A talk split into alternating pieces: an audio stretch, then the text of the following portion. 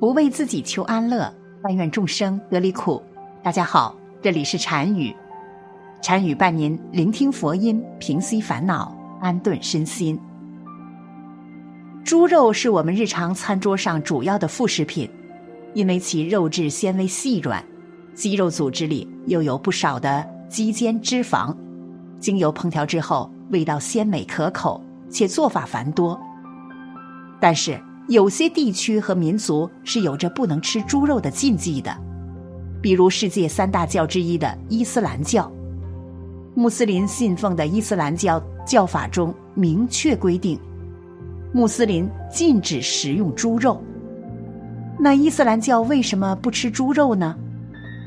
穆斯林学者马坚或许是第一个在中国给出详细权威解答的人。一九五一年三月二十日，马坚在《人民日报》发表了《回民为什么不吃猪肉》一文。除了详细介绍《古兰经》的相关阐述外，还从现代人的观念对《古兰经》的规定做了解释。猪是最不爱清洁的家畜，并且易感寄生虫和各种疾病。不过，在互联网出现之前，马坚先生的文章传播范围非常有限，而对今天一些特别热爱科学的人来说，马坚先生只有寥寥数语的合理性解释，显然也不能令他们满意。压力之下，在马坚教授的基础上，不断有升级的新解释版本，尽可能试图从科学角度解释为什么猪肉属于不洁的食物。不过这些努力。对爱较真的人几乎是无效的，基本上每个解释版本都会遭到逐条反驳。犹太教同样认为猪肮脏不洁，禁止食用。三大神教中，只有基督教没有禁食猪肉的规定，这或许与圣保罗有关。基督教从一种犹太人的教派变成世界性宗教。被认为是新约主要作者的圣保罗居功至伟，他明确反对为提高信仰门槛设置食物禁忌这种规定，只要求信徒不吃勒死的动物和血液。不过，并非所有基督徒都吃猪肉，像安息日会教派这种特别从古的派别就颇为自律。和犹太教和伊斯兰教一样，认为猪肉不洁而禁食。《古兰经》中涉及到猪肉的部分只有一句，只禁止你们吃自死物、血液、猪肉以及颂非安拉之名而宰的动物。而旧约则对猪为何不洁多了一句解释：凡是蹄分两半且反刍的动物都可以吃。而猪因为蹄分两半却不反刍，就与你们不洁净。不过，犹太教、伊斯兰教的食物禁忌远不止猪肉，其中以犹太教最为详备。摩西五经第三部分《立位记》中开出了一个很长的名单，有些名称今天已不可考，大致包括全部猫科、犬科。及齿齿类动物以及各种奇怪的爬虫，另外，马、骆驼、兔子也不可以吃。陆生动物能吃的只剩下牛、羊、鹿之类，而水生动物中基本只剩下常见的鱼类，无脊无鳞者均不得食。从不吃动物尸体、不吃含淋巴结较多组织。以及不吃猛兽、猛禽的肉类等禁则来看，各宗教的食物禁忌确实有古朴的基于清洁和健康的考虑，但这个不洁并不仅仅是现代人从科学角度而言，还带有强烈的感官或道德评价色彩。最直接的类比是中国大部分地区的人对广东人热衷的美食的看法：蛇、老鼠。果子狸、穿山甲之类的野味，及蜈蚣、蝗虫、蚕蛹等虫类，尤其是肉芽，在北方人看来，是令人恶心的肮脏的食物，想一想都觉得浑身发毛。现在不少科普类文章同样认为，这些动物因为寄生虫、微生物的缘故是不干净而且有危险的。中东是人类最早驯化猪的地区，大约一万年前，人们就开始养猪了。从地中海东岸直到两河流域的新石器时代，古村遗址都出土了大量的猪骨，并显示出从野猪驯化为家猪的过程。但是，远在旧约诞生前，猪就开始在上述地区逐渐退出重要家畜之列。一些人类学家很早就给出解答：环境和气候的影响。新石器时代的中东地区森林茂密，水源丰富，很适合猪生存，所以猪会成为人们重要的肉食提供者。但随着气候变化和人口密度增高，中东地区的森林地带逐渐退化为耕地、草原和沙漠，而猪由于无法反刍，消化草料的能力远不及牛羊。产肉率因此大大降低，养猪也变成越来越不划算。此外，猪和人一样都是杂食动物，土地沙漠化之后，又不像牛可以提供产奶，在自然资源匮乏的情况下，养猪不但无用，而且有害。另外，在犹太教兴起的年代，以色列的养猪业早已式微。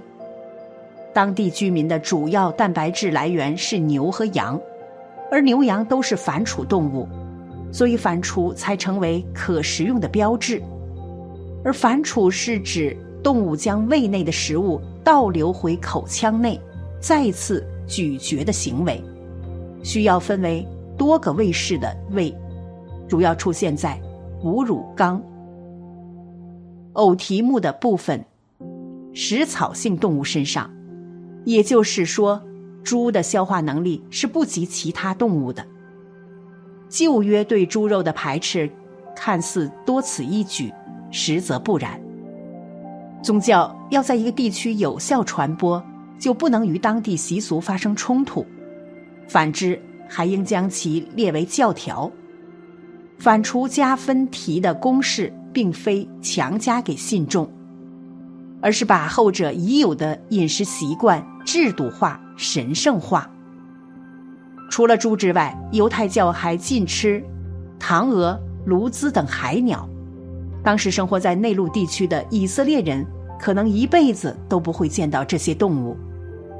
伊斯兰教诞生的地区，气候、自然条件比以色列更不适合养猪。不难想见，猪在这样的地区，很容易在观感上。沦落到今天多数中国人心目中蛇、老鼠、骨子里之类的地位。英国人一度少吃猪肉后，对猪的观感就是这种情景。